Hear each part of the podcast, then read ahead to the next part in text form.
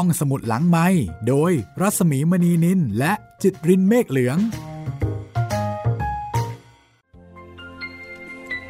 สวัสดีค่ะ ต้อนรับคุณผู้ฟังเข้าสู่รายการห้องสมุดหลังไม้นะคะ วันนี้ติดตาม4พันดินมาถึงตอนที่ 55 แล้วนะคะ แล้วก็บังเอิญดีเหลือเกินค่ะ วันนี้เรื่องราว มาถึงจุดเปลี่ยนสำคัญ ของประเทศไทยนะคะสี่แผ่นดินบันทึกเหตุการณ์ ตอนที่คณะราษฎร ยึดอำนาจการปกครอง และปฏิวัติ ปฏิวัตินี่หมายถึงเปลี่ยนเปลี่ยนแปลงการปกครองนะคะ จากระบอบสมบูรณาญาสิทธิราชมาเป็นระบอบที่เราเรียกกันว่าประชาธิปไตย บังเอิญมากว่า วันนี้ตรงกับวันที่ 24 มิถุนายน 2557 นะคะ ก็เรียกว่าเป็นความบังเอิญเนาะดิฉันเองก็ไม่ได้กะเกณฑ์เอาไว้ เพราะว่าเล่าเรื่องยาวแบบนี้เนี่ยกะค่อนข้างลำบาก แต่ก็มาตรงกันพอดิบพอดีนะคะ 24 มิถุนายน 2557 วันนี้ในการนำเสนอ4แผ่นดิน และ ย้อนอดีตไปนะคะ 24 มิถุนายน 2475 ก็เป็นเหตุการณ์ที่พลอยใจคอไม่ค่อยดีแล้วค่ะ ที่เกิดเหตุการณ์สำคัญต่อบ้านเมืองในยุคนั้น แล้วก็ดูเหมือนว่าลูกชายคนโต จะมีส่วนเกี่ยวข้องด้วย มีข้อมูลเพิ่มเติมนะคะ จากหนังสือสี่แผ่นดิน กับเรื่องจริงในราชสำนักสยาม ที่ได้พูดถึงการเปลี่ยนแปลงการปกครองปีพุทธศักราช 2475 พอสังเขป อันนี้ถ้าเกิดว่าคุณผู้ฟังท่านไหนสนใจนะคะ หรือว่าฟังสี่แผ่นดินตอนนี้ เราความสนใจ อยากจะไปติดตามแล้วก็อ่านเรื่องราว ในช่วงนั้น โอ้โห มีให้อ่านเยอะแยะมากมาย ลองคลิกเข้าไปในอินเทอร์เน็ต หรือไม่ก็หาหนังสือได้นะคะ คุณสันสนีวีรสินชัยค่ะ จากหนังสือสี่แผ่นดินกับเรื่องจริงในราชสำนักสยามก็บอกว่า จริง ๆ แล้วเนี่ยการเรียกร้องให้มีการปกครองระบอบประชาธิปไตยก็มีมาแล้วตั้งแต่สมัยรัชกาลที่ 5 นะคะ โดยกลุ่มข้าราชการไทยที่รับราชการอยู่ในวงการทูตในยุโรปเนี่ยมีการถวายหนังสือเรียกร้องให้มีการเปลี่ยนแปลงการปกครองเป็นแบบที่มีรัฐธรรมนูญและรัฐสภา เมื่อปี 2427 นะคะ หรือว่ารอสอร้อยสามซึ่งตอนนั้นรัชกาลที่ 5 ก็ทรงมีพระบรมราชาธิบายว่า คืออธิบายทั้งความควรและไม่ควร จนกลุ่มข้าราชการเหล่านั้นเข้าใจ ต่อมาในสมัยรัชกาลที่ 6 ค่ะ ก็มีคณะนายทหารกลุ่มหนึ่งนะคะคบคิดกันเพื่อที่จะเปลี่ยนแปลงการปกครอง เป็นแบบประชาธิปไตย เมื่อปี 2454 หรือว่ารอส130 แต่ก็ยังไม่ทันดำเนินการ ก็โดนจับซะก่อน ตลอดระยะเวลาดังกล่าวค่ะ ก็มีความพยายามนะคะ ที่จะเตรียมความพร้อมในการที่จะพระราชทานรัฐธรรมนูญมาทุกยุคทุกสมัย เช่นรัชกาลที่ 5 ก็ทรงพยายามให้การศึกษาแก่ประชาชน เพื่อให้มีความรู้สำหรับการปกครองแบบใหม่ และรัชกาลที่ 6 นะคะ ก็ส่งฝึกให้ข้าราชบริพารเนี่ยรู้จักวิธีการปกครองระบอบประชาธิปไตยด้วยการสร้างดุสิตธานี เมืองจำลองประชาธิปไตย จนถึงสมัยรัชกาลที่ 7 นะคะ พระบาทสมเด็จพระปกเกล้าเจ้าอยู่หัว ก็ทรงตระหนักว่า คงจะหลีกเลี่ยงการเปลี่ยนแปลงการปกครองเนี่ยไม่ได้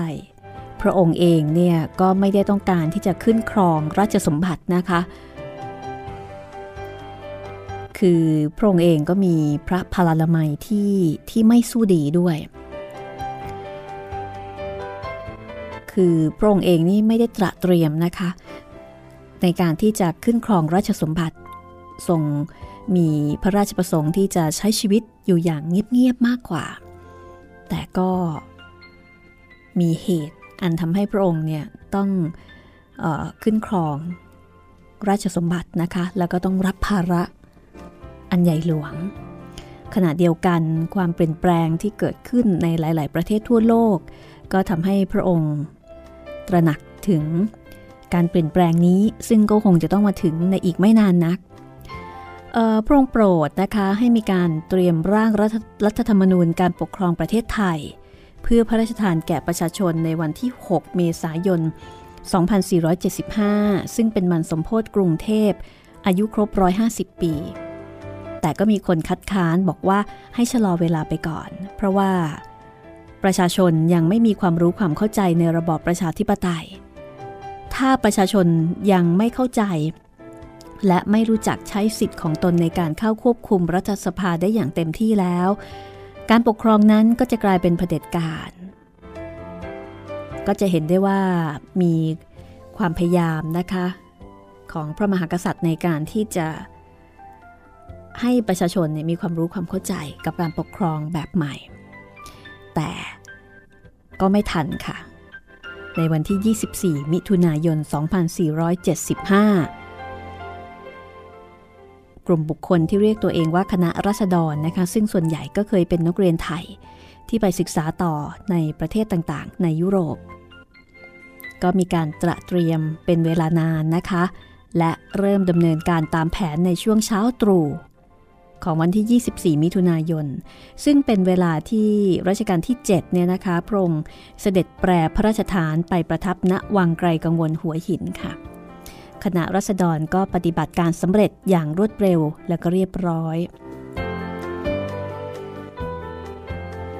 หลังจากนั้นก็มอบหมายให้นาวาตรีหลวงสุภชลาไสผู้บังคับการเรือรบสุโขทัยนำหนังสือของคณะรัษฎรไปกราบบังคมทูลเชิญ ระบาทสมเด็จพระปกเกล้าเจ้าอยู่หัว เสด็จกลับมาเป็นประมุขภายใต้รัฐธรรมนูญต่อไป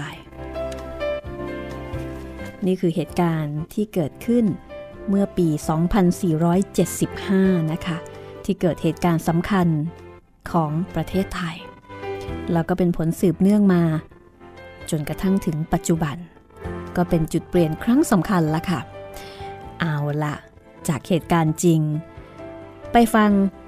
เหตุการณ์จริง แล้วก็ เรื่องราวของพลอยกับครอบครัวนะคะ กับสี่แผ่นดินตอนที่ 55 ซึ่งความเดิมตอนที่แล้วพลอยได้คุยกับตาอั้นในเรื่องที่พ่อเพิ่มเตือนมาว่าตาอั้นเนี่ยอาจจะมีส่วนเกี่ยวข้อง กับคณะที่ต้องการเปลี่ยนแปลงการปกครอง ตาอั้นพูดจาแปลกๆ ไม่ปฏิเสธ แต่ก็ไม่ตอบรับนะคะ ทำให้พลอย ไม่แน่ใจว่าควรจะหายความกังวลดีไหม จากนั้นต้นเดือนมิถุนายนค่ะตาอันก็ส่งลูซินกลับไปเยี่ยมบ้านที่ฝรั่งเศส โดยบอกว่าเมียคิดถึงบ้าน แต่พอพลอยไปถามเมียกลับบอกว่า คิดถึงก็จริงแต่ไม่ได้อยากกลับ อันอยากให้กลับพลอยก็งงไม่เข้าใจอีก และเช้าตรู่ของวันที่ 24 มิถุนายน พ่อเพิ่มก็มาที่บ้านพลอยแต่เช้า บอกข่าวว่ามีการยึดอำนาจโดยกลุ่มที่เรียกตัวเองว่าคณะรัษฎรพลอยตกใจได้แต่เฝ้ารอให้ตาอั้นกลับบ้าน เพราะว่าวันนั้น พบว่าตาอั้นไม่ได้กลับมาค้างบ้าน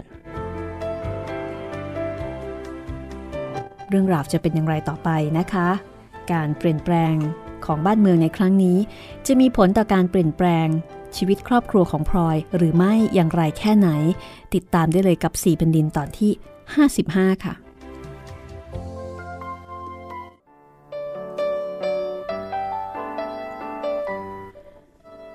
วันนั้นพลอยได้แต่เฝ้าคอยให้ตาอั้นกลับบ้าน เพราะในความเห็นของพลอยตาอั้นเป็นคนเดียว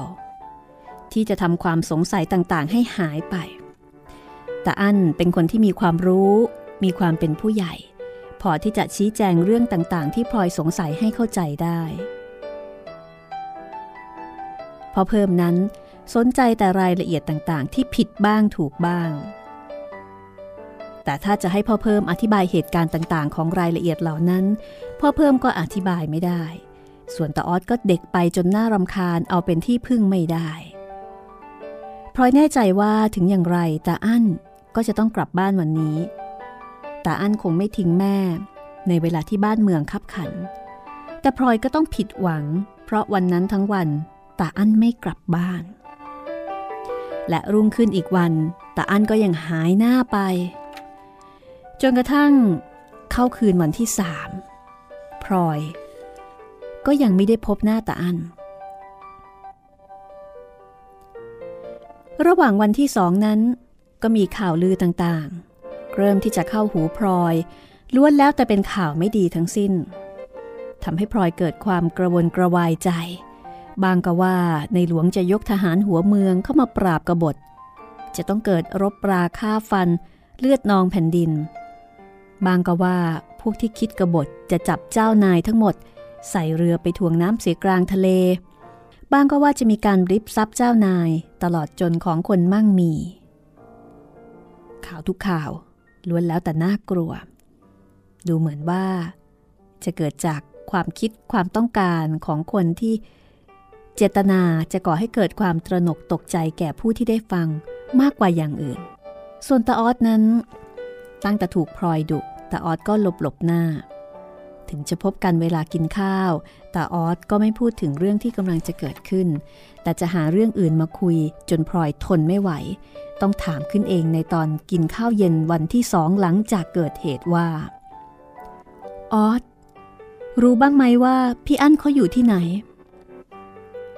ออสพูดไป เดี๋ยวคุณแม่ก็จะดูอีก แต่ออสพูดทำนองเพ้อแต่ในสายตานั้นมีได้มีร่องรอยของความน้อยใจในการที่ถูกพลอยดุนะคะ เหมือนกับว่าเป็นห่วงความรู้สึกของพลอยมากกว่าอ๋อจะถือแม่หน่อยเลย แม่กำลังตกใจก็เอะอะไปอย่างนั้น ถามจริง ๆ เถิด ออสรู้บ้างไหมว่าพี่อั้นเน่ยเขาอยู่ที่ไหน พี่อั้นไม่ใช่คนที่จะไปเที่ยวเล่นในยามนี้ ที่พี่อั้นเขายังไม่กลับบ้าน ก็แสดงว่าพี่อั้นต้องติดธุระ หรือว่ามีการงานที่จะต้องทำลูกเห็นว่าคุณแม่ไม่ควรจะวิตก อีกหน่อย พี่อันก็จะกลับมาเอง แม่อยากรู้ว่าเขาอยู่ที่ไหนเท่านั้นแหละ ถ้าเผื่อออสรู้ แม่ก็อยากให้ไปถามข่าวให้แน่ ออสไม่รู้จริง ๆ ว่าพี่อันเขาอยู่ที่ไหน เพราะไม่ได้ออกจากบ้านเลยในระหว่างนี้ แต่ออสพอจะเดาได้ว่าพี่อันอยู่ที่ไหน ถ้าเขาอยู่ที่นั่นจริง ลูกก็คงจะเข้าไปตามเขาไม่ได้ ในขณะที่พลอยกำลังจะต่อว่าต่อขานตาออสว่าชอบพูดอะไรเป็นปริศนาฟังไม่เข้าใจ ก็พอดีตาอั้นเดินเข้ามาในห้อง ตาโรย หัวยุ่ง เหมือนคนอดนอน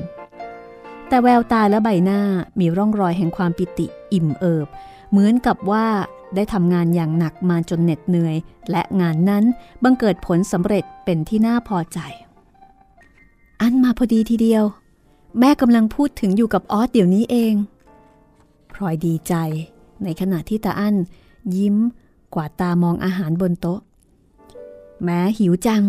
มาถึงพอดี ต้องขอกินข้าวให้อิ่มสักมื้อพลอยรีบตักข้าวให้ลูกด้วยความดีใจ แต่ออดยิ้มกับพี่ชาย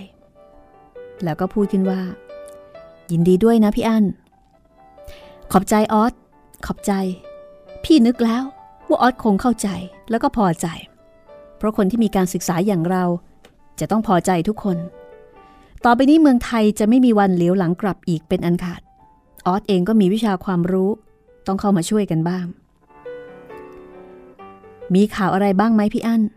ทุกอย่างคงเรียบร้อยดี มีข่าวดีที่สุด ในหลวงตกลงยอมแล้ว มีพระราชโทรเลขมาว่าทรงเห็นด้วยที่จะมีธรรมนูญปกครองแผ่นดิน และทรงรับเป็นพระมหากษัตริย์ใต้ธรรมนูญต่อไป เป็นอันว่า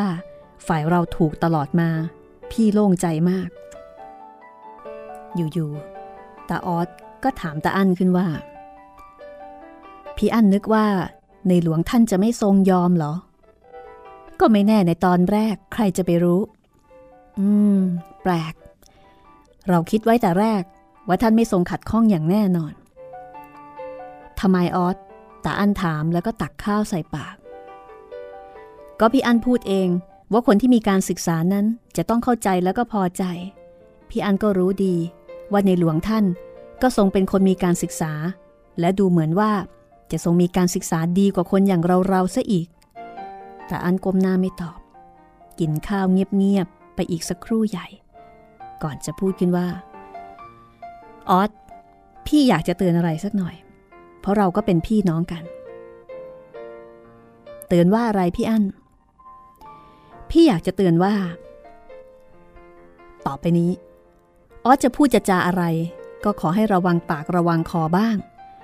จะพูดอะไรตามใจตัวอย่างแต่ก่อนไม่ได้ พี่ไม่อยากให้ออสต้องลำบาก แล้วกัน พี่อั้นออสก็อยากจะเตือนพี่อั้นเหมือนกัน เตือนมาเถิดออสพี่ยินดีรับฟังเสมอออสอยากจะเตือนพี่อั้นว่า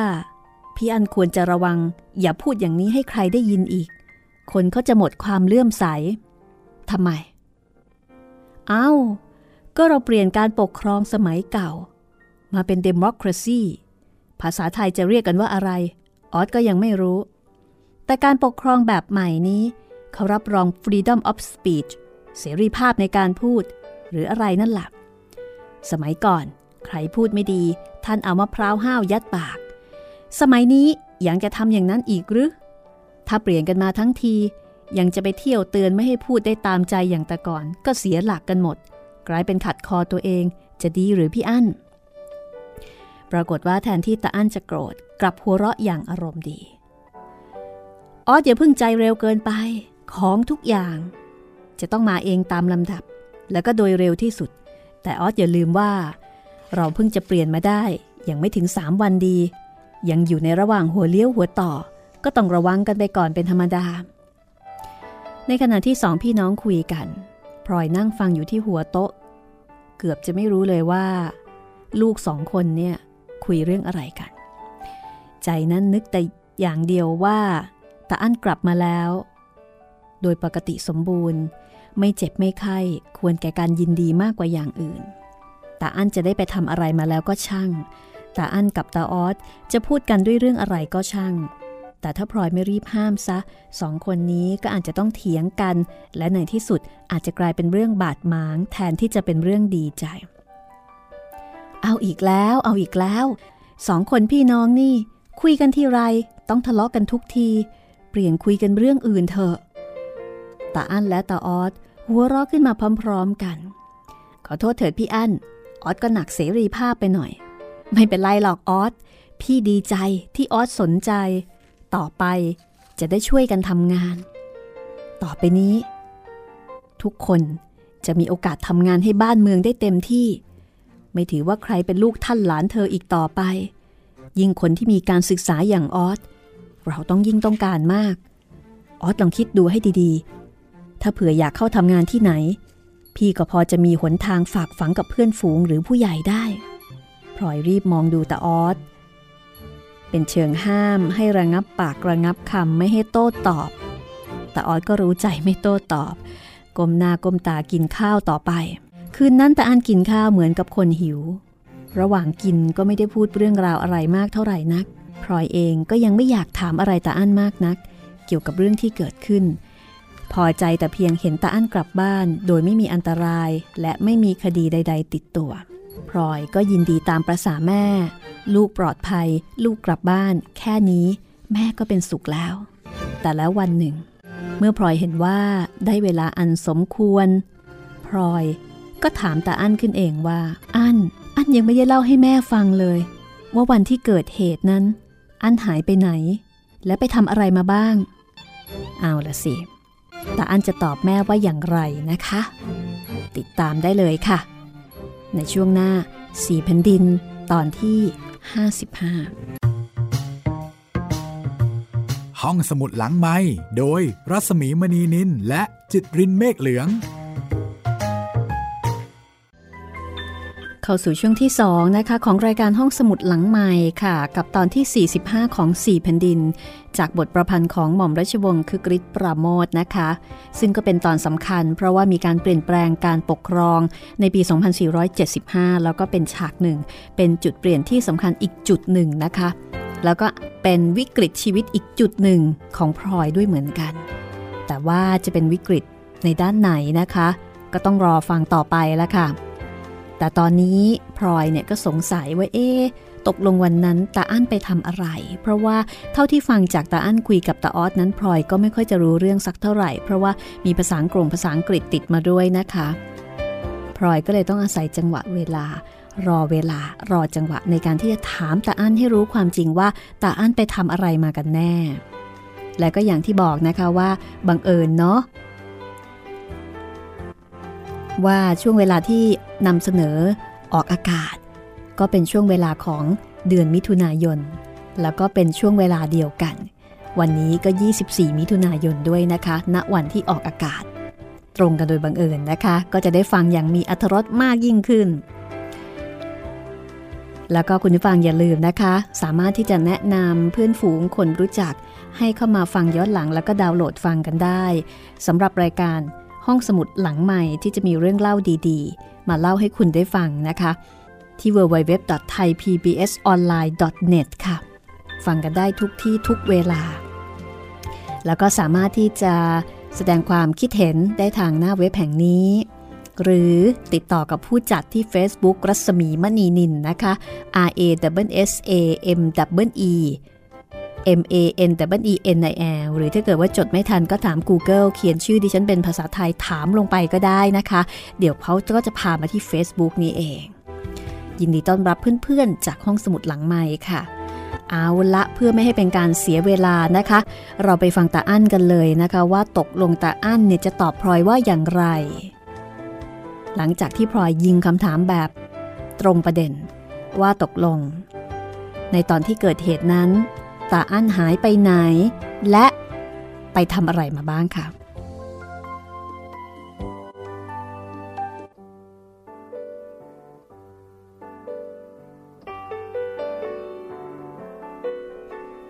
ตาอั้นตอบว่า ผมไม่ได้ทำอะไรมากหรอกคุณแม่ เคราะดีที่ทุกอย่างเรียบร้อย แต่ตอนแรกก็ต้องคอยระวังกันอยู่ พลอยก็เลยถามต่อว่า อั้นรู้เรื่องกับเขามาตั้งแต่แรกเหรอ เมื่อพลอยถามตรงๆ ตาอั้นถึงกับหลบสายตา แล้วก็ตอบอ้อมแอม ถ้าจะว่ารู้ก็รู้ แต่ผมก็ไม่ใช่คนต้นคิดต้นอ่านอะไรหรอกครับ วันนั้นก็มีผู้ใหญ่ที่ผมนับถือ ท่านเรียกผมไปใช้ ผมจึงได้ไป มิฉะนั้นผมก็คงไม่เกี่ยวพลอยรู้ดีว่า ลูกชายคงจะอายที่ได้เคยปฏิเสธว่าไม่รู้เรื่อง ถึงกับทำท่าว่าจะสะบดสะบาน เรื่องมันแล้วก็แล้วไป แม่ก็โล่งใจที่เรียบร้อยไปได้ ไม่มีอะไรมาก แต่แม่อยากจะเตือนอะไรสักหน่อย ถึงอันไม่อยากจะบอกแม่ อันก็ไม่ควรกับจะต้องสาบาน เคราะดี ที่วันนั้นแม่ห้ามไว้ทัน ต่อไป ขออย่าทำอีก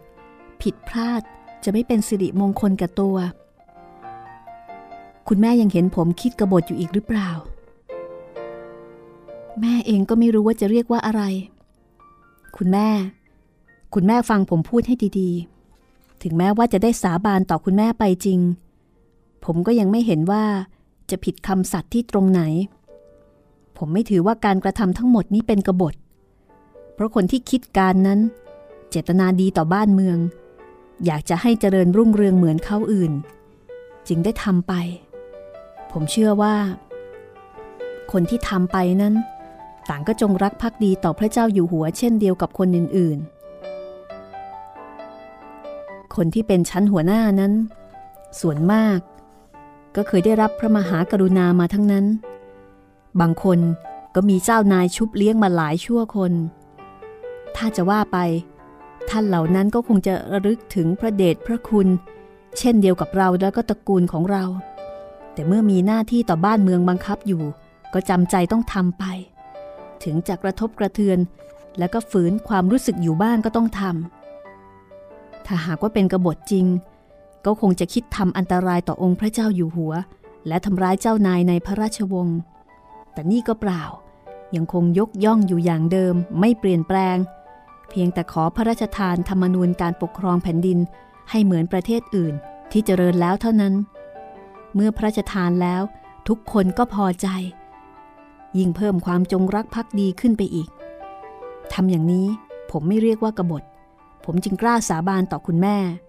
และได้ขอพรคุณแม่ไว้ด้วยว่า ถ้าผมจะทำการใดเพื่อประโยชน์ของบ้านเมือง ก็ขอให้ผมมีแต่ความเจริญต่อไป คุณแม่ก็ให้พรผมแล้ว แต่แม่ได้เห็นประกาศในวันแรก ประกาศวันนั้น แม่เห็นว่าไม่จริง และก็ดูรุนแรงเหลือเกิน ผมก็เห็นว่าอย่างนั้นเหมือนกัน ใจจริงผมก็ไม่ชอบ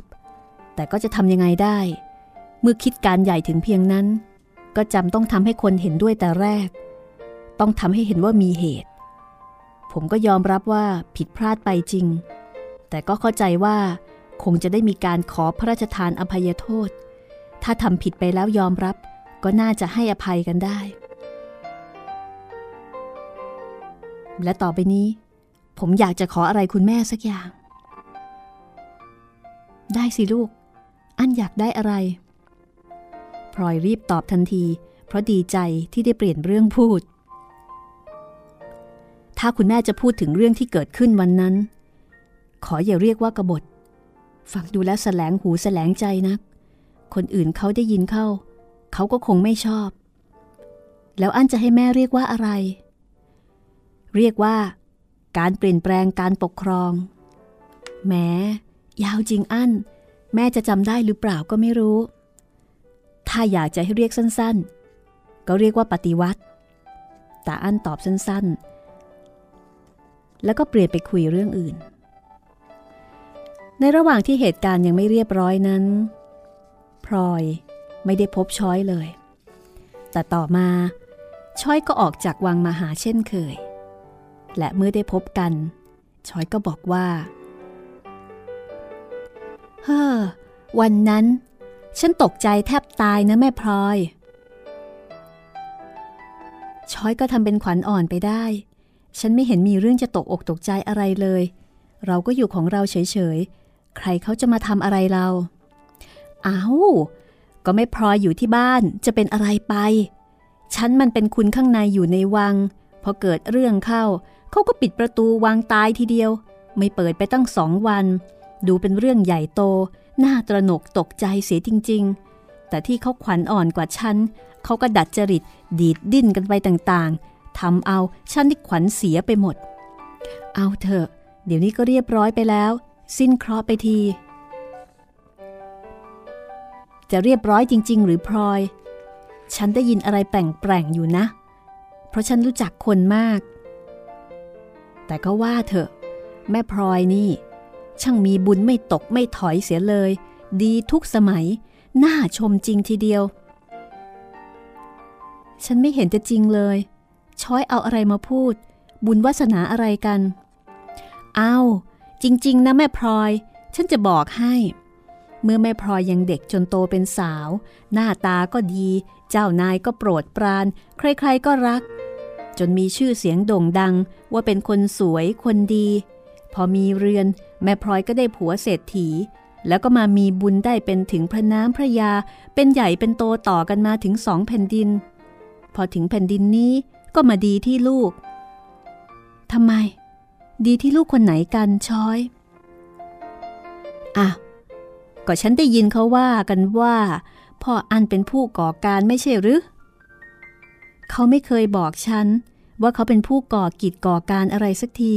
อยู่แค่ไหนก็แค่นั้น ไม่ได้ติบได้ดีอะไรกับเขาหรอก ฉันว่านะพ่ออั้นนี่ จะต้องเป็นผู้มีบุญสักวันหนึ่ง แม่พลอยไม่ต้องกลัวหรอกชอยพูดสรุปความไปตามความเห็นของตน และพลอยก็สังเกตเห็นว่าช้อยนั้นดูเหมือนจะเริ่มเห็นตาอั้นเป็นผู้มีบุญบารรมีไปจริง ๆ เพราะตั้งแต่นั้นมา เวลาช้อยพบปะกับตาอั้นก็มักจะสำรวมเป็นพิเศษ ไม่พูดจาเล่นหัวเป็นกันเองอย่างป้าหลานเหมือนแต่ก่อน การเปลี่ยนแปลงของคนอื่นต่อตาอั้น ก็ใช่ว่าจะมีแต่แต่ช้อยคนเดียว คือคนอื่นๆเนี่ยก็เปลี่ยนท่าทีที่มีต่อตาอั้นด้วย เช่น หลวงโอสถและคุณเชย ก็ไม่ห่วงใยเป็นเจ้าเข้าเจ้าของตาอั้นผู้เป็นหลานชายเหมือนแต่ก่อน พ่อเพิ่มและตาออสก็มักจะมีเรื่องซุบซิบคุยกันเบาๆอยู่เสมอ แต่พอตาอั้นเดินเข้ามา ทั้งสองคนก็จะเปลี่ยนเรื่องพูด คนที่เปลี่ยนไปอีกทางหนึ่งคือคุณอุ่น เพราะคุณอุ่นเริ่มแสดงกิริยาพี่นอบพี่เทาต่อตาอั้นคล้ายๆ กับที่เคยทำต่อคุณเปรม ดูเหมือนว่า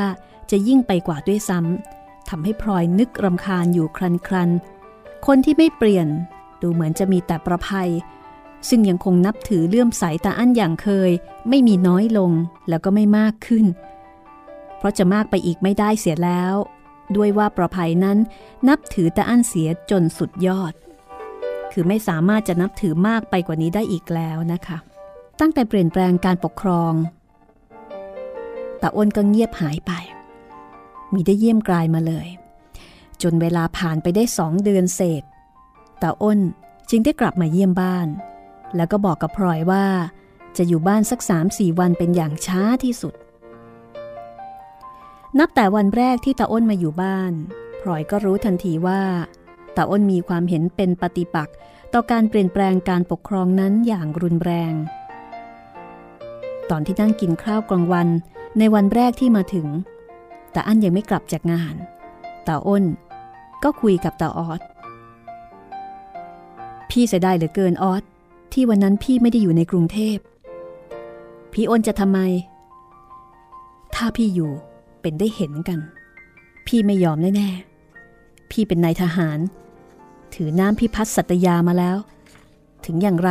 ก็ต้องเห็นดีกันไปข้างหนึ่ง พี่อ้นคนเดียวจะไปทำอะไรเขาได้ คนอื่นเขาเห็นดีทางนั้นเป็นก่ายเป็นกอง ตาออสทวง เธอหน้า ถ้ามีคนจริงเปิดเผยออกมาในวันนั้นสักคนหนึ่ง พี่ก็เชื่อว่า จะมีคนตามมากอยู่เหมือนกัน พี่คนหนึ่งละ่ะ ที่ไม่ยอมเสียน้ำสาบานที่ถวายในหลวงไว้ เป็นตายอย่างไรก็จะต้องสู้กันพักหนึ่ง ไม่ให้เสียชื่อว่าปล่อยให้เขาทำได้ข้างเดียว ไม่มีใครคิดสู้เลย ก็ในหลวงท่านทรงยอมเรียบร้อยไปแล้ว พี่อ้นจะคิดมากไปทำไม ท่านยอมด้วยสมัครพระไทยหรือเปล่าเล่า พี่ว่า ท่านสงสารรัษฎรของท่าน ไม่อยากให้ต้องรบพุ่งฆ่าฟันกันมากกว่า ท่านเป็นในหลวง ท่านจะมีรับสั่งให้คนรบกันไม่ได้ เป็นหน้าที่ของเราที่ต้องสู้เอาเอง ก็ท่านว่าท่านทรงเห็นด้วยกับการปกครองแบบนี้นะพี่อ้น ก็ไม่แน่นัก พี่เห็นว่ายังไม่ถึงเวลา คืนวันนั้นเอง ตาอั้นก็ได้พบกับตาอ้น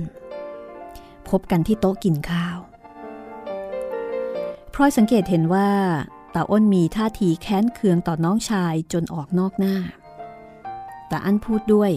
ตาอ้นก็ทำเฉยเมย บางทีเสียไม่ได้ก็พูดแต่คำสองคำฝ่ายตาอั้นก็ไม่ได้ทันสังเกต ถามตาอ้นขึ้นว่า เออพี่อ้น นายทหารทางอายุทยา เขาว่าอย่างไรกันบ้าง ว่าอะไร เรื่องอะไรตาอ้นถามเสียงคุณคุณก็เรื่องการปกครองที่เปลี่ยนมาเป็นอย่างทุกวันนี้ไง เราอยากรู้ว่า เขาเห็นดีกันด้วยมากไหม คนอื่นเขาจะนึกอย่างไร เราไม่รู้ด้วย เรารู้แต่ว่า มีนายทหารคนหนึ่งละที่ไม่เห็นด้วย และไม่เห็นด้วยอย่างมาก คือตัวเราเอง อ้าวทำไมล่ะพี่อ้น บอกเราบ้างสิ จะบอกให้ก็ได้ ง่ายนิดเดียว เราไม่เคยคิดกบฏ แล้วก็ไม่ชอบคนที่คิดกบฏ พี่อ้นว่าใครคิดกบฏ คราวนี้ตาอั้นถามอย่างเอาจริง ใครก็แล้วแต่ที่มันผิดน้ำพิพัฒน์สัตยา ถือเป็นกบฏทั้งนั้น ถึงจะเป็นพี่น้องสนิทกันเพียงไร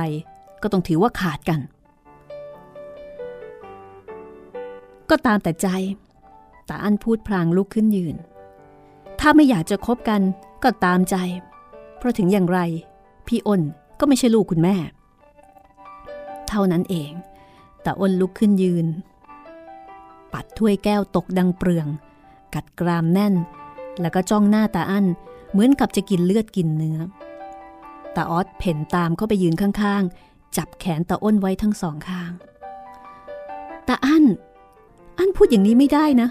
แม่ไม่ยอม ขอโทษพี่เขาเดี๋ยวนี้ตาอั้นมองดูหน้าพลอยทีหนึ่งดูหน้าตาอ้น แล้วก็ดูหน้าตาออดตาออดขยิบตาด้วย เพื่อให้ตาอั้นตามใจแม่ หลังจากลังเลอยู่ครู่หนึ่งตาอั้นก็บอกว่า เพื่อคุณแม่ ผมยอมขอโทษ ผมขอโทษเถิดพี่อ้นตาอั้นพูด แล้วก็ปลีกตัวออกจากห้องไป ทิ้งให้ตาอ้นยืนกัดกรามอยู่ครู่หนึ่ง แล้วก็มาซบหน้าลงบนตักของพลอย ร้องไห้สะอึกสะอื้นด้วยความเครียดแค้นสุดขีด พลอยได้แต่นั่งตะลึงมองไปข้างหน้า มือหนึ่งลูบหัวตาอ้นเบาๆ เป็นเชิงปลอบโยน เสียงคุณเปรมพูดมาจากที่ไกลแสนไกล แววเข้าหูว่า ลูกฉันเอง แม่พลอย ไอ้อ้น แม่พลอยอยากได้ ฉันก็ยกให้ แม้ว่าชีวิตของพลอย จะผ่านร้อนผ่านหนาว ผ่านความทุกข์มาแล้วหลายครั้งหลายหน แต่พลอยก็ไม่เคยนึกฝันว่า จะต้องมาเห็นลูกๆทะเลาะกัน แสดงอาการอาฆาตเครียดแค้นกัน อย่างที่ได้เห็นในคืนวันนั้น ลอยรู้ดีว่า เรื่องที่ผิดพ้องหมองใจกันนั้น มิได้สิ้นสุดลงตามคำขอโทษของตาอั้นพลอยรู้ดีอีกว่าตาอ้น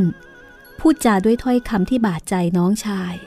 จนไม่สามารถจะให้อภัยกันได้ง่าย ๆ ส่วนตาอั้นเองก็ได้ตอบโต้พี่ชาย ด้วยถ้อยคำที่รุนแรงกระทบมาถึงพลอย ในข้อที่ว่า ไม่ใช่แม่ของตาอ้น อันเป็นจุดอ่อนแอที่สุดของตาอ้น ที่ทำให้ต้องเจ็บช้ำน้ำใจ ไปจนวันตาย นี่คือผลกระทบโดยตรง ที่เป็นความบาดหมาง เป็นความขัดแย้ง แล้วก็ทำให้พี่น้อง มองหน้ากันไม่ติด เรื่องราวจะเป็นอย่างไรต่อไปนะคะ นี่คือเหตุการณ์ที่อาจจะจำลองมาจากชีวิตจริง ของใครบางคนหรือว่าบางครอบครัว จากเหตุการณ์เปลี่ยนแปลงการปกครองปี 2475 ก็อาจจะเรียกได้ว่าเป็นครั้งแรกมั้งคะ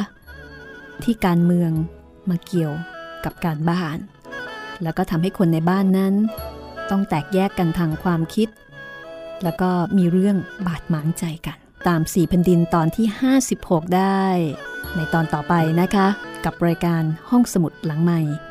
จากบทประพันธ์ของหม่อมราชวงศ์คือกริชปราโมทวันนี้หมดเวลาแล้วนะคะ อย่าลืมนะคะ คุณฟังสามารถที่จะติดตามรายการย้อนหลัง แล้วก็ดาวน์โหลดมาฟังได้ www.thaipbsonline.net ที่นี่ค่ะ วันนี้ลาแล้วนะคะ สวัสดีค่ะ